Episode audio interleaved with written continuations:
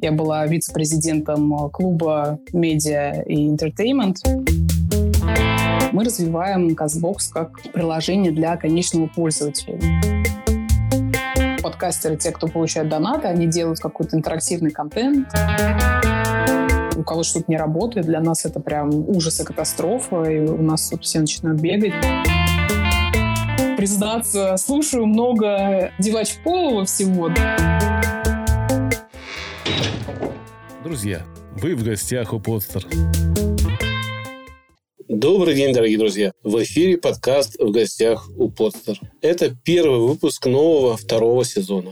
У нас будут небольшие отличия. Если в предыдущих выпусках мы делали акцент на молодых авторах, чтобы показать вам, заниматься подкастами не страшно, их может создавать практически каждый, то в новом сезоне мы окунемся в мир экспертов и побеседуем с руководителями подкаст-сервисов и руководителями подкаст-студий. В общем, дадим вам самую актуальную информацию о том, как индустрия выглядит сегодня. Конечно, в отдельных выпусках мы постараемся вернуться к беседам с авторами, но главный акцент теперь на экспертах. И первый гость нового сезона, очень желанный гость, это Валентина Каледина, представитель сервиса Castbox, руководитель по развитию бизнеса в Европе этого сервиса. Здравствуйте, Валентина. Добрый день, Андрей. Состоялась наша встреча в нашем подкасте «В гостях у Подстер». Я очень рад вас приветствовать на нашем подкасте. Спасибо большое, мне тоже очень приятно. Скажите, пожалуйста, могу ли я поинтересоваться, как вы оказались в Castbox? Каким ветром вас туда занесло? Вы окончили журналистский факультет, насколько я знаю, и Castbox – это управление именно, не выпуск, не там редактор, а именно управление бизнесом.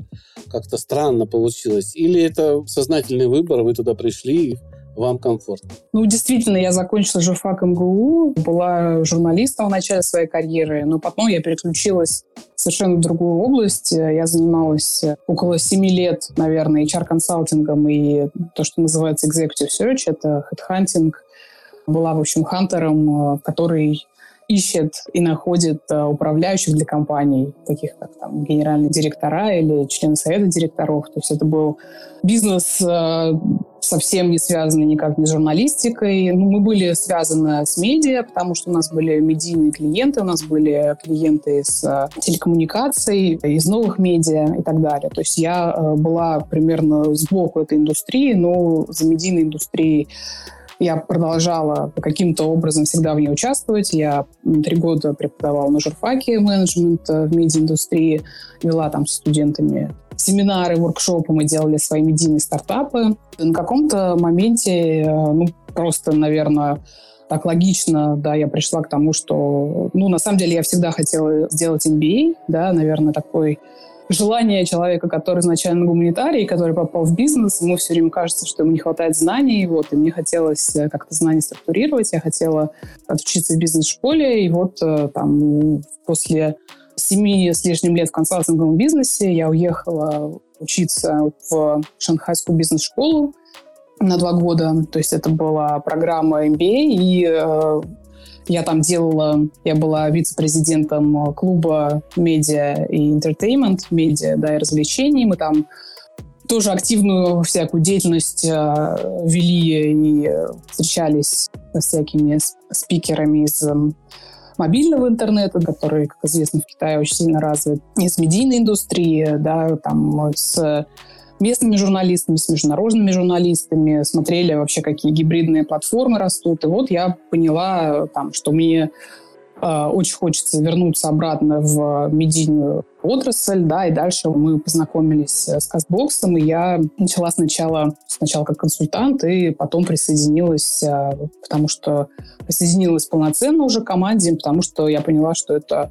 ну, суперинтересно, да, и это медиа, это и новые медиа, это компания, которая принадлежит к мобильному интернету, да, компания, которая на передовой, можно сказать, технологий. Слушайте, интересная история. Не страшно было в Китай ехать э, на два года? Или вы уже тогда были за границей, когда в Китай поехали? Я работала... То есть вот этот консалтинговый э, бизнес, Тригидс Консалтинг, э, называется компания. Это компания э, британская. Я открывала для них московский офис. То есть, ну, я работала между Москвой и Лондоном, можно так сказать. И у нас было много проектов разных зарубежных. То есть я была периодически в долгих командировках где-то за рубежом. Но Китай возник, на самом деле, тоже случайно, потому что я смотрела, на самом деле, сначала западные бизнес-школы. На каком-то моменте я увидела в рейтинге Financial Times вот эту школу шанхайскую, и меня заинтересовало. Я подумала, почему китайская школа так высоко в рейтинге. Она тогда была там в районе десятого места. И я поехала туда просто и пришла посидеть на занятиях. И я поняла, что я ни одного названия компании не знаю. Я не понимаю, как функционирует китайская экономика. И ну, это просто было на контрасте с тем, что я там видела в европейских или в американских бизнес-школах, там мне было все понятно. И тогда я поняла, что, наверное, учеба, ну, то есть, в принципе, два года из своей жизни там отрывать на учебу, это достаточно такая инвестиция, ну, в общем, непростое решение. Да, существенное. Да, и поэтому я решила, что вот я хочу туда, где мои мозги будут максимально работать продуктивно, да, где я буду в максимально новых для себя условиях. Долго я приходила к этому решению, потом в каком-то моменте я начала учить китайский язык, я поняла, что это тоже такое упражнение для мозга очень серьезное, да, ну и потом восточная культура. С одной стороны, было, ну, не то, что страшно, но было понятно, что это будет непросто, что будет непростой опыт. Но вы справились, это замечательно, это отличный пример для других, и я считаю, что это прям мотивация, мотивация. Слушайте вас, какой вы путь выбрали, какой проделали, в какой точке оказались сейчас. Я от себя вас поздравляю, вы очень крутая mm, девушка, и мне очень приятно, что я с вами общаюсь. Это, ну, действительно круто, прям реально круто. Не часто увидишь такие или услышишь такие истории. Валентина, скажите, пожалуйста, могу я узнать круг обязанностей, которые у вас на плечах лежит в Казбокс, чем, в принципе, занимается руководитель по развитию бизнеса в Европе? Так звучит, по-моему, ваша должность. Да, совершенно верно. Я отвечаю в Казбокс за развитие бизнеса на европейских рынках. То есть европейские рынки — это, на самом деле, три большие рынка у нас есть. Это Великобритания, Германия и Франция. И остальные рынки. Северная Европа, да, это тоже большие рынки и достаточно развитые. И, соответственно, Россия тоже входит в европейский регион. Но Россия там где-то в районе, наверное, десятого места. То есть это не очень пока большой рынок. Я занимаюсь несколькими вещами. Я занимаюсь партнерствами с локальными создателями контента. Я занимаюсь с ними. Мы запускаем разные промо-компании внутри Казбокса. Мы запускаем разные кросс-промо, которые, там, не знаю, помогают нам растить аудиторию. И я занимаюсь частично с другими моими коллегами. Занимаюсь немножко операционной частью. Это как выглядят наши домашние страницы, как выглядят наши подборки на тех рынках, где мы их делаем. Наверное, то есть вы вот редакционно занимаетесь работой еще, да? Составляете вот эти подборки, рекомендации, что слушать, что не слушать? Смотрите, зависит все опять. У нас вообще Казбокс — это стартап, да, у нас команда маленькая, у нас мы всегда стараемся быть такими очень экономными в ресурсах. Понятно, что Казбокс, у него локализация на огромное количество языков. Он есть там, не знаю, ну, если не во всех странах мира, то вот примерно семьдесят языков у нас есть. Основная работа, как формируются домашние страницы по этим рынкам, это все делает алгоритм. Но да, мы делаем, условно говоря, когда рынок дорастает до какого-то размера, мы там начинаем делать что-то уже руками. То есть формировать какие-то подборки, рекомендации, промо какие-то, все, что фантазия нам подскажет. Понятно.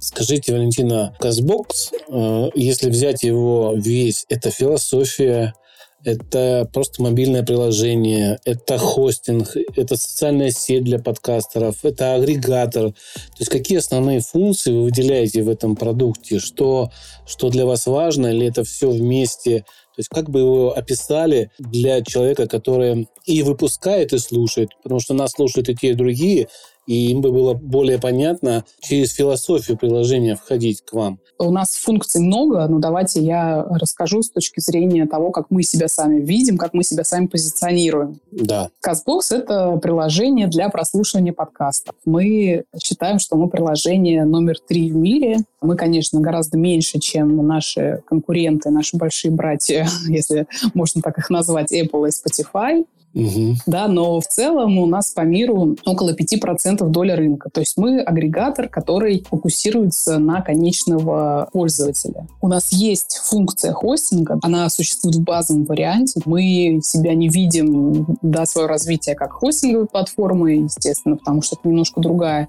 ниша. Castbox — это приложение для конечного пользователя, да, и поэтому все наши усилия, которые мы делаем с точки зрения программирования, с точки зрения того, что, над чем наши инженеры работают, это, это то, чтобы конечному пользователю было удобно находить подкасты, было удобно там, формировать свои подписки, было удобно слушать в любом месте, да, на любом устройстве. И э, мы делаем, опять же, наша, наша техническая команда делает все, что важно для конечного пользователя. Это чтобы приложение было без багов, чтобы оно работало стабильно, чтобы оно не ломалось. И мы, как агрегатор, то есть, соответственно, мы агрегаторы, мы агрегируем контент, который доступен по открытому эр эс эс. То есть вы парсите эр эс эс по интернету, да, сами? Где возможно? Ну, соответственно, да, вот с хостингов мы собираем, наш алгоритм собирает эр эс эс со всех, и там, не знаю, мы будем собирать это из iTunes, да, с Apple подкастов. Ну, то есть, совершенно верно, везде, где это возможно. Скажите, пожалуйста, у вас появилась новая функция в прошлом году. Это прямые трансляции и донаты. Расскажите принцип работы этих функций. Всем ли она доступна во всех странах? Как вообще это организовать? У вас там, по-моему, до восьми выступающих идет. И главное, как работают донаты. Доступно это для подкастов из России, потому что много вопросов у меня именно с точки зрения монетизации своих подкастов от авторов ко мне идет. И мне бы хотелось им, конечно, помочь каким-то образом, чтобы они хоть какую-то копеечку зарабатывали. Поэтому вопрос этот такой злободневный прямо. Если нет, то, ну, значит, нет. Нет, в смысле, для России не, не, нельзя. На самом деле нет ограничений по регионам. Технически вы можете зайти в настройки, да, и вы увидите там кнопочку «Лайвкаст». По-моему, в России она у нас так и висит на английском языке. Угу. А, вот, то есть, да, абсолютно это доступно. У нас периодически бывают какие-то стримы от российских подкастеров, от российских, от российских создателей контента. А, ну, это, на самом деле, аудиостриминг, да, то есть у нас нет ограничения по количеству пользователи, которые могут это слушать. Это, на самом деле, удобно, потому что может одновременно, да, совершенно верно, восемь человек быть участниками звонка, то есть может быть такой чат. Mm-hmm. У нас используют его для игр, делают там тривию, да, для игр, где нужно голосом там отвечать, либо же для... То есть один ведущий делает, один подкастер, например, ну, у него подкаст связан с играми, да, и вот он делает периодически тривию, там, и люди пишут в чат ответы. Угу. Вот, потому что функция, в принципе, доступна и на мобильном телефоне, и на десктопной версии. А сохраняется эта запись? Да, смотрите, вы можете это все сохранить, это можно... Ну, для того, чтобы, наверное, у нас большая часть, вот мы спрашивали, да, тех, кто пользуется, большая часть пользователей через доступную версию э, делает запись, да, то есть это э, мастерская для создателей, по-русски так называется, по-английски Creator Studio. То есть вы через свой аккаунт э, можете зайти, у вас э, будет там э, функционал минимальный, да, который вам позволит записать э, файл, позволит сохранить его. Угу. А скачать можно? Да, и потом вы можете его... Вы... Ну, то есть, вот я могу... Выгрузить, да?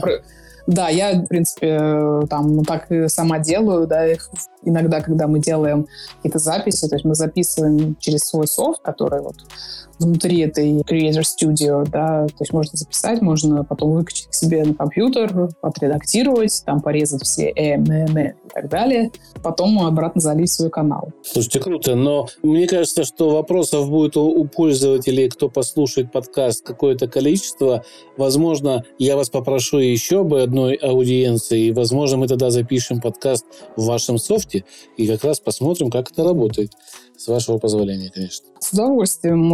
Ну, на самом деле, опять же, вот философия стартапа, да, философия маленькой компании технологической такая, что мы делаем максимально простую, ну, как, как только можно, там, функцию, да, и надеемся на то, что э, у нас есть там, естественно, какие-то инструкции, но при этом мы надеемся, что пользователи сами разберутся, потому что все довольно интуитивно. Mm-hmm. Да, и донаты. Я спросил про донаты. Можно ли русским, хотел сказать советским, русским э, подкастерам там, из стран СНГ, русскоязычным, получать донаты от своих сограждан или там, из других стран, кто где слушает? Для меня это, допустим, тоже актуально. У меня первый подкаст у вас имеет двадцать девять тысяч подписчиков, по-моему, что достаточно много. А вдруг они все по доллару мне скинутся? Ну, да, смотрите, на самом деле сейчас ситуация такая, что для того, чтобы донаты получать, подкастеры, те, кто получает донаты, они делают какой-то интерактивный контент. Это, наверное, что-то, какое-то общение с фанатами на регулярной основе. Mm-hmm. И донаты эти выглядят как подарки, да, как виртуальные, там можно отправить, я не знаю, там, виртуальный микрофон. Это можно все купить, это не зависит от региона. Если у вас привязан кошелек, да, если у вас там есть деньги на Apple кошельке или там на вашем Android-телефоне, то есть это все работает. Кошелек или карта? Смотрите, вы должны пополнить свой баланс. А, на CastBox, чтобы мне сделать да, донат, да. я должен заплатить со своего Apple Pay, ну, там, через карточку, но Apple Pay, допустим, или там Google Pay, да, залить деньги в CastBox и оттуда распоряжаться, кому я хочу задонатить. А человек, который получает донат, он может вывести таким же образом эти часть денег, потому что наверняка вы берете комиссию какую-то, и, ну, или это просто подарки для человека, чисто поддерживающие, а денежки, допустим, вам идут только, чтобы просто понимать схему. Да, да, да, сейчас объясню. Мы себе ничего не берем, да, у нас собирает тридцать процентов Apple, например, да, то есть э, все за процессинг, вот за процессинг, соответственно, уходит э, такая вот порция, и да, человек может себе вывести также на свой кошелек и дальше вывести на PayPal, например. Круто. Надо это... У вас где-то подробно это описано? Может быть, ссылочку мне пришлете? Я под подкастом сделаю вставку, куда переходить людям, кто захочет об этом почитать более подробно, чтобы воспользоваться, как-то настроить, может быть, после того, как он подтвердит, что он автор подкаста, я так понимаю. Все равно нужно ему подтвердить это. Это мы дальше с вами поговорим на эту тему угу. по поводу подтверждения. Если такая ссылочка есть, да, было бы круто, чтобы это не затерялось в головах, просто послушали, а так еще и перешли и почитали. Это было бы вообще супер. Хорошо. А, да, вы вскользь упомянули, что у вас пять процентов рынка, а в России... и в мире пользователей вот в таком числовом исчислении можно цифру услышать или это коммерческая тайна? Если нельзя, то мы пойдем дальше. Давайте я вам расскажу в целом про нашу аудиторию, начиная с, с каких-то общих данных. Всего у нас тридцать миллионов пользователей по миру и примерно три миллиона активных пользователей в день. Круто. И дальше по, по географии, чтобы... У многих возникают там вопросы, да, какие у нас рынки. Мы, у нас нет никакого бизнеса в Китае, несмотря на то, что у нас тут один из офисов. Мы в Китае заблокированы, потому что мы открытая платформа, и, соответственно, мы таким же образом заблокированы, как Facebook, Instagram и все остальные приложения такого плана. Из тридцати миллионов пользователей половина нашей аудитории в Штатах находится. Также у нас э, какой-то процент есть. У нас большие, в принципе, все англоязычные рынки. Канада, Австралия в том числе. И дальше тридцать процентов наших пользователей в Европе. Из не Европы это Бразилия. Вот, а в Европе, давайте про другие страны, наверное, не буду рассказывать, могу про Россию рассказать, да, то есть в России доля рынка наша, она, понятно же, что сложно оценить долю рынка, да, мы считаем свою долю по той информации, которая у нас есть от хостингов, потому что mm-hmm. по хостингу, в принципе, видно, где слушать, на каких платформах. Вот, поэтому по России это тоже оценочное будет, мы тоже, в принципе, так примерно понимаю, что у нас около там, пять-шесть процентов, вот, но это оценочное суждение. Пользователей всего у нас пятьсот тысяч в России и э, в месяц э, больше шестьдесят тысяч активных пользователей. Здесь, мне кажется, еще развиваться и развиваться. То есть поле для развития в России огромное, судя по цифрам. Еще можно лет двадцать пахать на этом поле и получать активных пользователей. Да, в России просто это новый формат, он неизвестный в основной массе потребителей контента. Да, у нас, в принципе, мало слушают подкастов, поэтому, да, Россия относится к тем рынкам, которые развивающиеся, не развитые вот в плане адаптации подкастов. Есть люди, кто спорит с этим и говорит, что в России слушают огромное количество людей. Я согласен с вами. Думаю, что несмотря на то, что мы там с две тысячи седьмого года благодаря Стрельникову пытаемся подкасты эти развивать в России, они так и не развились особо. И сегодня, как говорится, бум-бум, я не вижу никакого бума. Есть, ну, некий взлет, есть расширение в, по горизонтали, но, в общем, технически нам расти и расти еще, это естественно. Поэтому, да, прибавилось какое-то, но так, чтобы это был какой-то прям ажиотаж, он просто накручен, мне кажется, горячими головами. Ну, это мое. Ну, на самом деле, как сказать, и да, и нет. Недавно смотрели нашу динамику по России, и реально увеличилось число. Понятно, мы можем только свои цифры сравнивать со своими же цифрами предыдущего периода. Да, и у нас в две тысячи девятнадцатом году, например, среднее время прослушивания в день, вот из людей, которые проводят время в приложении, среднее время в день — это девяносто восемь минут. Тогда как на стыке восемнадцатого-девятнадцатого годов это было, по-моему, семьдесят пять, что-то такое. И среднее число каналов, например, на которые подписан каждый пользователь, увеличилось. То есть раньше это было восемь, а за весь девятнадцатый год это шестнадцать. Поэтому какой-то рост, рост на самом деле есть, да, и, ну, с точки зрения того, тоже я не готова отвечать за весь рынок, потому что это дело там создателей контента, но из того, что я вижу по нашим партнерам, скажем так, стадию развития рынка можно смотреть, наверное, по тому, насколько много рекламодателей приходит. В принципе, эту динамику видно, да, то есть приходят и большие рекламодатели, и их приходят там не один и не два, а, ну, не знаю. Согласен. Вот в этом сегменте бум наблюдается. Я знаю, что, да, рекламодатели интересуются, они не знают, что такое подкаст часто, не знают, как с ним работать, поэтому такой некий ажиотаж вокруг рекламы в подкастах есть. Я имею в виду, что нет взлета такого прямо сильного, да, вот по качеству подкастов. Рост есть, ну, просто рост такой стабильный, как мне кажется. А есть ли русскоговорящая поддержка у вас в приложении? Можно ли написать в саппорт по-русски, получить ответ по-русски? Или нужно владеть английским? Ну, у нас команда международная. У нас, ну, я, наверное, единственный русскоязычный человек. Да, весь саппорт у нас, он англоязычный. Поскольку наша основная аудитория, она владеет английским языком, поэтому вот у нас не было какой-то такой потребности. Писать нужно с переводчиком, можно Google, просто на почту там или по, по форме, которая в приложении. Можно получить ответ. Если вы напишете по-русски, я думаю, там наши ребята найдут возможность это перевести. Да, то есть это тоже там не... лучше, конечно, по-английски, но если уж совсем невозможно, тогда делайте, как вам удобно. Как долго ответ приходит? Я просто сравниваю, допустим, вот я сам у себя на подстере работаю техподдержкой. Пока. И mm-hmm. отвечаю я по мере... Ну вот пришло письмо, я отвечаю. С телефона, там, неважно, откуда. Моментально практически всегда. И мне даже там пару комплиментов в подкастах сказали, что вот дядька сидит там, отвечает так круто. У вас как быстро это? Отвечаем мы быстро, да, потому что у нас есть отдельные для этого люди, которые сидят на техподдержке. И вот как я уже сказала, что поскольку мы приложение для конечного пользователя, у нас вот конечный пользователь, если там кто-то начинает, у кого что-то не работает, для нас это прям ужас и катастрофа, и у нас вот все начинают бегать, естественно, все там начинают смотреть, что же произошло с кодом, да, и поэтому, ну, то есть мы от, ответим, скорее всего, быстро, да, особенно если, опять же, будет на английском ваше сообщение, но решение проблем может занять, там, не знаю, пару дней, например. Какое-то время, да. Да, потому что иногда, понятно, что бывает, там, у пользователя что-то не работает, а дальше мы начинаем копаться, что тут произошло с кодом, да, и это занимает время.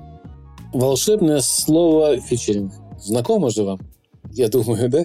Да-да-да. И у меня вопрос от пользователей, несколько вопросов, я их свел в один вопрос длинный. Правда ли, что нужно иметь не менее тысячи подписчиков, плюс нужно подтвердить, что я владелец подкаста, а также упомянуть Castbox в Твиттере? То есть вот такой механизм заявки на фичеринг? Или это уже поменялось, и можно как-то по-другому рассказать. Потому что такой вопрос очень животрепещущий для многих, продвижение подкаста. Угу. Ну, в принципе, да. То есть, если вы хотите сделать все по науке, то есть у нас э, схема, она отработанная, это все актуально. Для этого нужно сделать несколько шагов. Э, форма на сайте, да, куда можно написать и подать свою заявку, она единая для всех стран. И, например, в каких-то странах мы не понимаем язык. Э, вот, и для того, чтобы отсеять э, ну, совсем подкасты, которые неприемлемого качества, вот есть несколько шагов таких. Вот. Для того, чтобы были подписчики, для того, чтобы мы понимали, что, ну, хорошо, ладно, там, мы не понимаем там, досконально, о чем подкаст, да, и, но при этом люди слушают этот контент, и поэтому мы с удовольствием его можем пофичерить. Тысяча подписчиков — это прямо вот условие, потому что для некоторых это довольно труднодостижимо на первых этапах действия этих подписчиков, добыть где их. Есть ли послабление для понятных стран и понятных подкастов, допустим, для России? Можно там иметь триста подписчиков и попробовать подать заявку? Смотрите, в России я лично очень сильно болею, потому что мой родной рынок, очень сильно болею за то, чтобы он развивался. Вот, поэтому ну, я много контента знаю и слушаю, понимаю, что к чему, да, поэтому, наверное, есть такой вариант, что если у вас нету тысячи подписчиков, но при этом там это классный контент, это качественный контент, и вы там соблюдаете копирайт и так далее, и у вас там, ну, в общем... Все хорошо, да?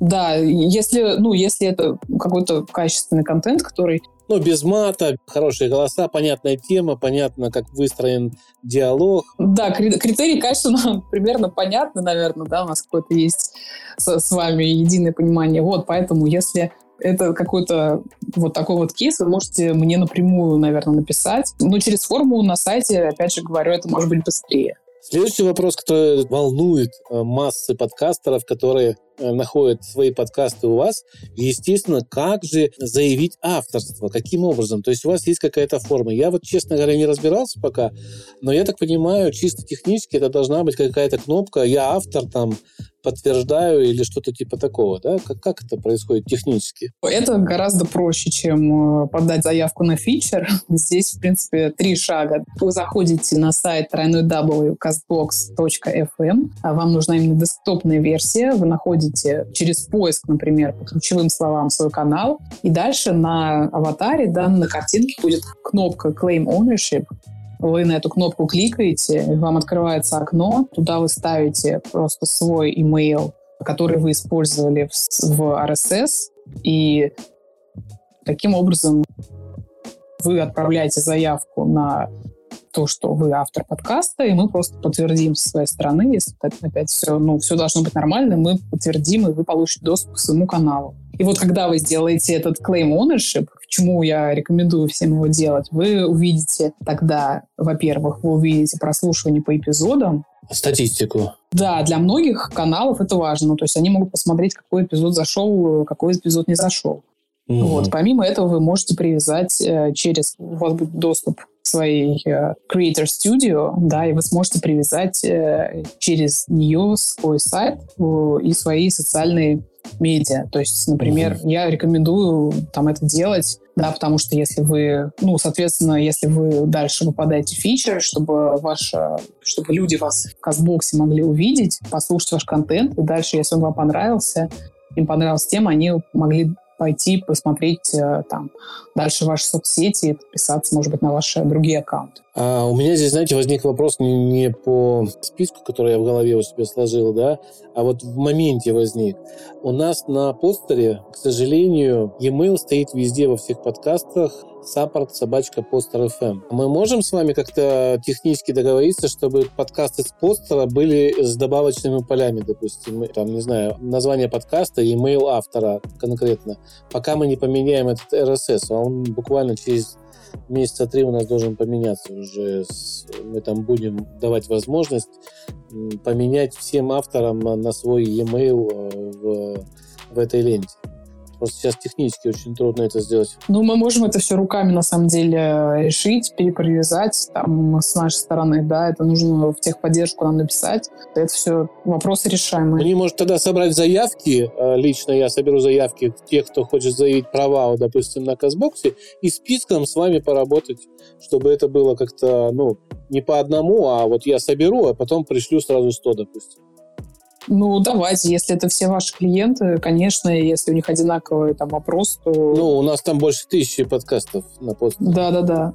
Да-да-да, я знаю. Ну, давайте, конечно. Наверное, так и будет лучше. А потом мы, наверное, когда переделаем эр эс эс, я просто хочу помочь нашим пользователям, чтобы им было комфортно, чтобы они не чувствовали себя обделенными.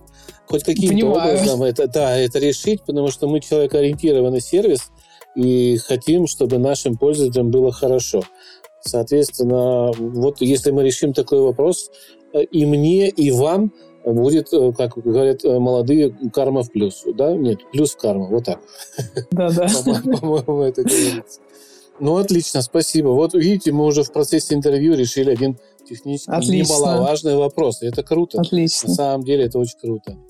Вопрос следующий. Как управлять своими подписчиками? Есть ли там какие-то рассылки, упоминания, не знаю, могу ли я сделать ну, какую-то новость, не просто выход подкаста, да, а что будет, будет выход подкаста, чтобы люди ждали. Есть ли какие-то функции именно управления подписчиками? Рассылочные письма, не знаю, там что-то еще. Или это чисто выход подкаста и все? Mm, так, ну, смотрите, вы имеете в виду, ну, то есть есть, например, канал, да, вот он, у него есть подписчики. Дальше, если вы подписались на канал внутри Казбокса, то когда выходит новый эпизод, вам будет приходить уведомление, да, ну и там дальше, соответственно, там вы можете через настройки определить, там, сколько вы хотите, чтобы эпизодов скачивалось, если вы подписались. Там вы хотите, чтобы три эпизода скачивалось, либо там один эпизод, либо чтобы вообще ничего не скачивалось. Вот, есть такие вот функции. Это если я пользователь, да? Да, да, то есть если вы уже подписались. А если я автор, у меня есть какая-то возможность послать какое-то приветствие, что, ребята, я наконец в Казбокс, я сделал подтверждение авторства, всем привет, всех люблю, целую. Такого нету? Пуш-уведомления какого-то от автора? Смотрите, вы меня спрашиваете про продвижение, да? То есть да, я да, бы, да. наверное, так ответила, что из ключевых э, вариантов продвижения, которые есть для авторов на Казбоксе, это первое, это подать заявку на фичер, и второе, это посмотреть, какие у нас на домашней странице есть подборки, написать нам, там, что вот ваш подкаст, например, про психологию и отношения, либо там про угу. кино, и мы вас добавим, э, чтобы ваш подкаст был на домашней странице вот в этих подборках. Mm-hmm. Вот. Дальше, как пользователи узнают о выходе нового эпизода, им приходит уведомление. И, ну, то есть им не приходит уведомление, когда подтвердили авторство, потому что, ну, это такое, это ваше дело, да. Пользователю mm-hmm. дела нет до этого. Подтвердили ли вы авторство или нет. Да, это, конечно. Не, я имел в виду, что некая аннотация того, что будет э, в следующем выпуске, чтобы люди, э, те, кто на меня подписан, точно знали, что в четверг, допустим, будет вот такой выпуск и краткое описание его. А вот мы на постере сейчас такую функцию вводим у себя, чтобы те, кто подписывается, получали, могли получать аннотацию. То есть человек пишет, что двадцать седьмого марта, а пишет он двадцатого марта, выйдет такой-то выпуск, и там краткое содержание описывает, о чем там, что я собираю, вот ждите его. Угу. И тогда фокус внимания, ну, как бы, да, ожидание повышается. Я поняла. И, да, угу. да. Что мы рекомендуем делать вот в таких случаях, да, когда вы хотите там как-то коммуницировать со своей аудиторией, это, понятно, делать анонс внутри подкаста, вот, но это мы как бы не контролируем, естественно. Mm-hmm. И второй момент, который вот непосредственно влияет на то, как пользователи реагируют на контент, это шоу-ноутс, да, это описание подкаста. Mm-hmm. Вот, и мы рекомендуем, ну, тоже, опять же, это от нас мало зависит, это подкастам самим надо делать, подкастерам самим надо писать, но мы рекомендуем писать, мы рекомендуем писать с упоминанием платформ, на которых вас можно слушать, да, mm-hmm. то есть, потому что шоу-ноутс — это, в принципе, такой, ну, инструмент промо, да, то есть mm-hmm. вот у вас открыто, например, на приложении вы слушаете какой-то эпизод, да, и у вас эти шоу-ноутс, они видны. Вот, и многие пользователи, естественно, эти шоу-ноутс смотрят. Mm-hmm. Вот, поэтому рекомендуем использовать. Тогда вопрос такой. Способы монетизации, кроме донатов, существуют для авторов подкастов? Есть ли какая-то встроенная реклама? Или вы рекламой не балуетесь, как говорится? Это не ваше.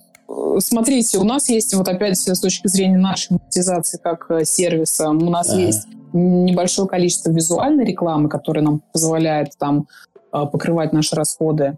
Вот, но мы э, эту рекламу продаем там через Google, вот, и мы ее не контролируем. А через Google вы, в смысле, через э, вот эту обычную Google рекламу, которая встроена через систему роботизированных э, вставок, да? Да, да, да. Она же очень дешевая, это же невыгодно. В принципе, легче найти э, хороших э, рекламодателей, которые могут выкупить всю эту рекламу там на месяц, э, и сделать под них дизайн, допустим, как делает сто один радио, Газпром Медиа.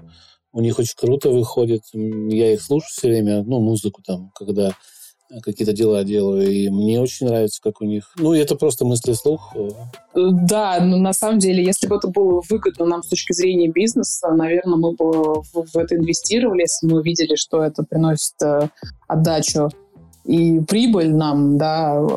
Ну, поскольку любые решения, на которые необходимы человеческие часы, это, естественно, большая затрата для нас. Да, да, это вот. Я понимаю. Да. Поэтому, ну, и опять же, вот поскольку мы стартап, у нас там есть определенные свои метрики, свои внутренние там задачи просто, да, то поэтому вот мы такие маленькие, мы во всех своих аспектах мы оптимизированы, поэтому вот так. Понятно. Тогда я попробую сейчас решить еще один технический вопрос, если получится с вами.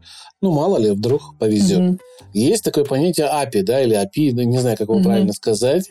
Это когда я на своем хостинге встраиваю какую-то кнопку, которая автоматически позволяет сразу попасть автору подкаста к вам. Да. А вы такое используете с кем-то? Есть ли у вас с хостингами такие договоры? И может ли постер в эту программу войти, чтобы вот мы взяли эту кнопочку, у себя встроили, у нас есть тоже хорошие классные специалисты, и человек, который выпускает хороший контент, пройдя там модерацию, мы, мы эту кнопку ему открываем, допустим, и он к вам попадает. Да, однозначно. Чтобы вам не думать о модерации. Есть ли такое решение, да? Абсолютно, естественно, да, есть эй пи ай, вот этот вот код, угу. да, я вам могу просто отправить все описание, чтобы оно у вас было, и вы все настроите.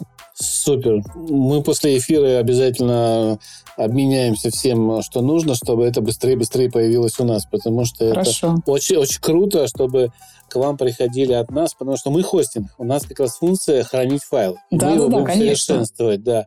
Там статистику вести. Если у вас еще и статистика будет передаваться по ай пи в личный кабинет, то это вообще супер, потому что мы хотим статистику делать в кабинете, чтобы человек видел там все-все-все-все, чтобы он там понимал, где ему mm-hmm. подкручивать, какие гаечки куда крутить, чтобы это было очень круто и понятно. Ну, все должно а, работать. Ну, умный автор, он всегда смотрит туда. Да, да, согласна. Это очень важно, естественно, там для того и идут подкастеры на хостинге, вот.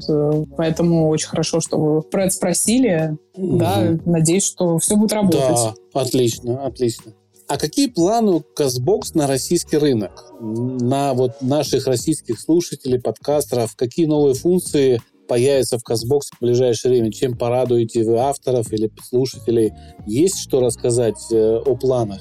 С точки зрения бизнеса, наверное, я могу сказать, да, о том, что Россия развивающийся рынок, и здесь мы на всех развивающихся рынках, таких как Россия, мы ждем, да, органического роста, потому что когда органически мы подрастаем на каком-то рынке, мы уже можем там больше каких-то запускать э, программ монетизации, так, чтобы для нас это было не просто, да, там пользователи слушают контент бесплатно, да, чтобы для нас так-то было уже более привлекательно как бизнес. Вот, поэтому пока мы на такой стадии в России, да, то есть у нас планы делать партнерство, да, у нас планы, естественно, выстраивать отношения с хостингами, с местными. Партнерство мы делаем с подкастерами совершенно с разными, вот, с разным контентом, да, мы делаем кросс-промоушен. Вот такие активности у нас запланированы. Что касается новых функций, да, мы, ну, особенно сейчас мы быстро тоже приняли решение по оптимизации.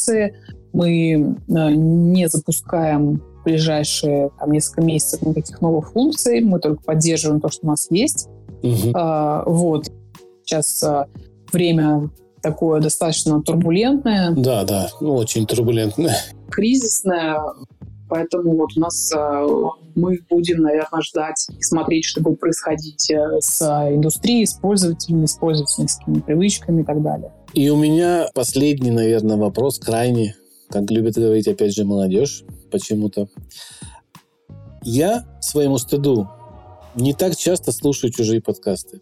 Либо это происходит по работе, либо это происходит по надобности технической, чтобы человек мне пишет, вот здесь у меня что-то не идет, и мне приходится отслушивать. Вам, как человека, который напрямую связан с подкастингом, удается послушать что-то для души? Если удается, то что вы слушаете из русскоязычных и что слушаете из англоязычных подкастов? Если, допустим, удается по времени, потому что я понимаю, что вы человек занятой, как и я, в принципе, и не всегда найдется минута лишняя. Лучше отдохнуть или там с семьей, или с друзьями где-то. Есть ли такая подборочка или нет? Я так скажу, что я на самом деле сильно получаю... Ну, я не стремлюсь, да, делить контент на то, что я слушаю по работе, и то, что я слушаю лично, да, потому что это все такое, ну, это невозможно разделить, потому что ты вот начал работать с каким-то, я не знаю, ну, условно говоря, с каким-нибудь производителем британским, да, ты начал слушать его шоу, вот, чтобы, естественно, понимать его досконально, вот, и дальше настолько тебя затянуло. Затягивает, да. Да, поэтому я слушаю, на самом деле, ну, то есть я, наверное, слушаю больше контента на, на английском языке все же, потому что вот из европейских рынков, как я говорила, эм, самый большой для нас рынок — это Великобритания. Еще я слушаю много, ну, немного, какое-то количество подкастов на французском, mm-hmm. вот, потому что я как бы говорю на нем. Но в Великобритании ой, очень много, естественно, делают по-прежнему би би си, разных команд. Они делают... Да, би би си крутые. Высококачественный, да, контент, но при этом есть такие там новые имена, как Брокколи Контент, например, который запустился в прошлом году, или там...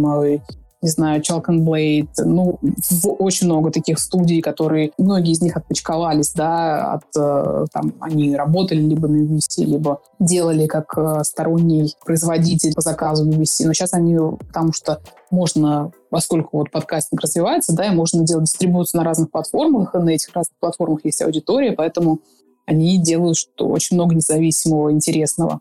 Ну, а из российского... Все-таки российский я тоже очень много слушаю, люблю. И я, наверное, признаться, слушаю много девачкового всего, да, что... Угу. И всего, что связано с переездами, с эмиграцией, потому что я сама уже несколько лет а, живу за границей, я как экспат, и поэтому я очень долго слушала и Лина, и Марго, пока они не перестали выходить. Потом сейчас вот я слушаю «Живи там хорошо», это две а, Даша Полагая, Даша Жук делают, тоже они уехали из России.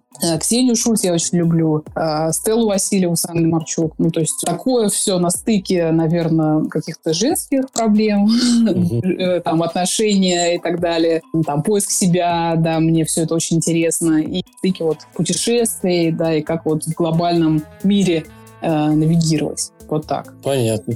А у меня вдруг возник вопрос, видите, уже оказался не крайним и не последним. Исходя из этого вопроса возник следующий. Как вы думаете, какой контент будет преимущественно представлен и какой контент будет больше слушаться? Профессиональный, который сделан студиями и профессионалами, которые знают, как это делать, очень круто, там, типа би би си, да, у нас появляется тоже несколько студий, там, либо-либо, продюсерские центры саундстрима есть, там, где Сергей Епихин э, работает. Mm-hmm. А, или же будут подкасты, как бы больше э, будут слушать тех, кто самобытен, со своей точки зрения, может быть, иногда некачественной. По вашему уже опыту внутри прослушивания контента, кто выигрывает в этой гонке? Профессиональный контент или любительский? И есть ли у любителя шанс стать профессионалом именно с точки зрения не студийной записи, а подачи контента там, правильной подводки, не знаю, ну, чтобы его слушали? Вот мы, у нас получилось, в принципе, мы любитель с женой, мы подкаст mm-hmm. делали на коленке, писали да, на, да, на эйч один первый, но у нас там на сегодня насчитывается тринадцать миллионов. Даже если поделить это двойное ну, прослушивание. Это очень много. Там, угу. Да, это очень много. На, на, на два, там, пускай будет семь с половиной миллионов чистых там, прослушиваний. Да, это все равно много. И э, у нас получилось, мы хорошо монетизировали с точки зрения клиентуры. У нас очень много клиентов пришло именно через подкаст. Раньше было пятьдесят процентов, сейчас уже тридцать пять процентов, потому mm-hmm. что мы не выходим. Но не у всех так получается. Здесь сложилось несколько причин, что жена эксперт, я могу говорить много, и как бы я играл роль в подкасте, который задает вопросы глупые.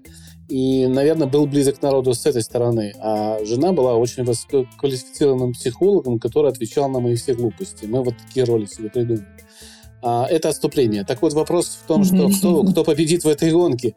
Любительский контент, который поднимется до профессионального, или профессионал, который будет ну, стараться сделать на уровне любителя, но чтобы это было понятно для пользователя обычно. Потому что пользователь же в конечном итоге стоит в прицеле и у тех, и у других, кто будет слушать. Угу. Ох, ну это долгий, на самом деле, вопрос, да, э, про качество да. контента. На самом деле, все, вот что классно для российского рынка, качество контента с точки зрения там, записи, монтажа, звука, музыки и так далее, качество очень выросло за, за последний год. Угу. Появилось много людей, готовых поделиться и рассказать, там, как записать э, подкаст, не знаю, в гардеробной у себя или в спальне. Поэтому классно, что по качеству звука э, уже ну, гораздо меньше проблем, и это все приятно слушать сейчас. Но плохой звук там или какие-то шумы, не знаю, что-то совсем неудобоваримое, это вот камильфо уже. Это отлично. Дальше вопрос про вырастет... Ну, то есть для подкастинга в мире это нормально, когда подкаст там один человек или два человека. Для этого вам не нужно, там, не знаю, огромную команду иметь, потому что контент, в принципе, не очень сложно в производстве.